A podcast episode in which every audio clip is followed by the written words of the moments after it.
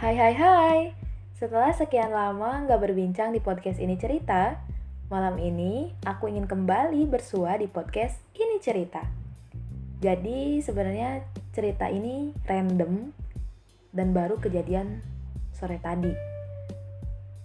Seperti yang kita ketahui BBM di Indonesia harganya naik Yang mana itu mempengaruhi seluruh sektor perekonomian yang ada di Indonesia, termasuk tarif untuk angkutan umum itu pun naik, baik jauh maupun dekat.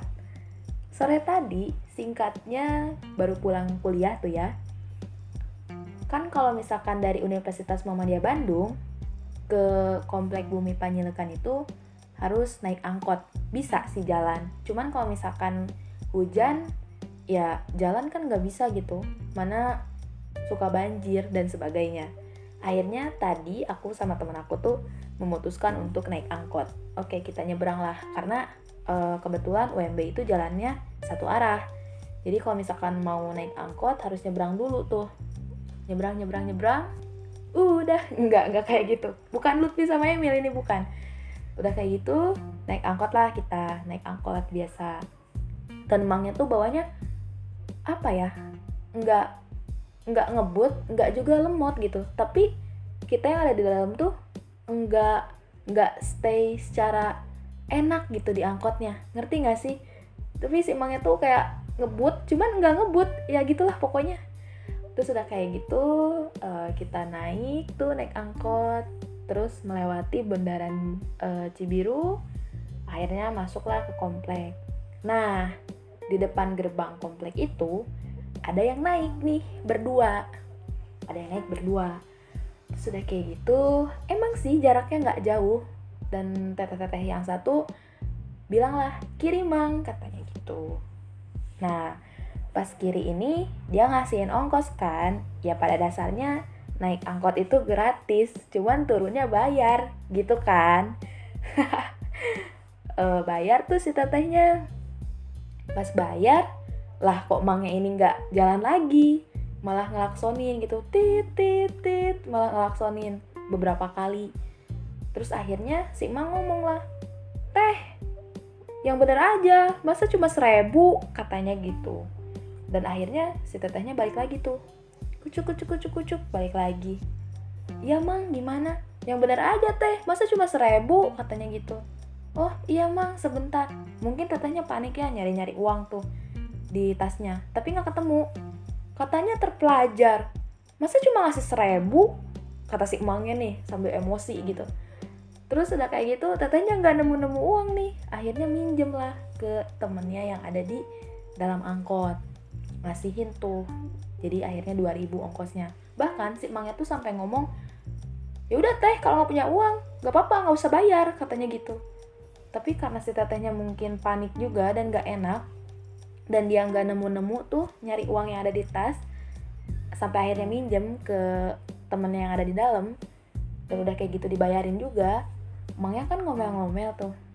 Nah yang bisa aku tangkap sih sebenarnya dari e, kejadian sore tadi itu bukan masalah dekatnya apa ya bukan masalah dekatnya naik dari mana gitu. Tapi lebih ke ya tolonglah hargai aja gitu etikanya mungkin ya etika ketika kita naik angkutan umum. Walaupun itu dekat apalagi sekarang BBM naik ya kita coba saling bantu untuk menyejahterakan para supir angkutan umum gitu. Walaupun dekat ya paling minimal mungkin dikasih 2000 karena 1000 itu tadi kata simangnya kayak apa ya kayak bikin hina katanya gitu kayak menghinakan emangnya. Tapi yang aku pikir sih emang demikian ya. Karena kan kalau seribu juga ya Tuhan gitu walaupun dekat kalau aku sendiri aku pribadi kayaknya nggak akan berani buat ngasihin seribu doang gitu ke si emang. Ya paling minimal dua ribu.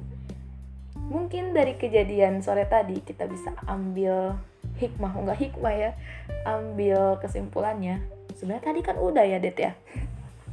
Entahlah ini random doang gitu. Bisa diambil kesimpulannya ya di mana pun itu kita harus bisa memanusiakan manusia bisa saling menghargai dan bisa lebih apa ya lebih empati lebih dipakai lagi gitu rasa kepekaannya.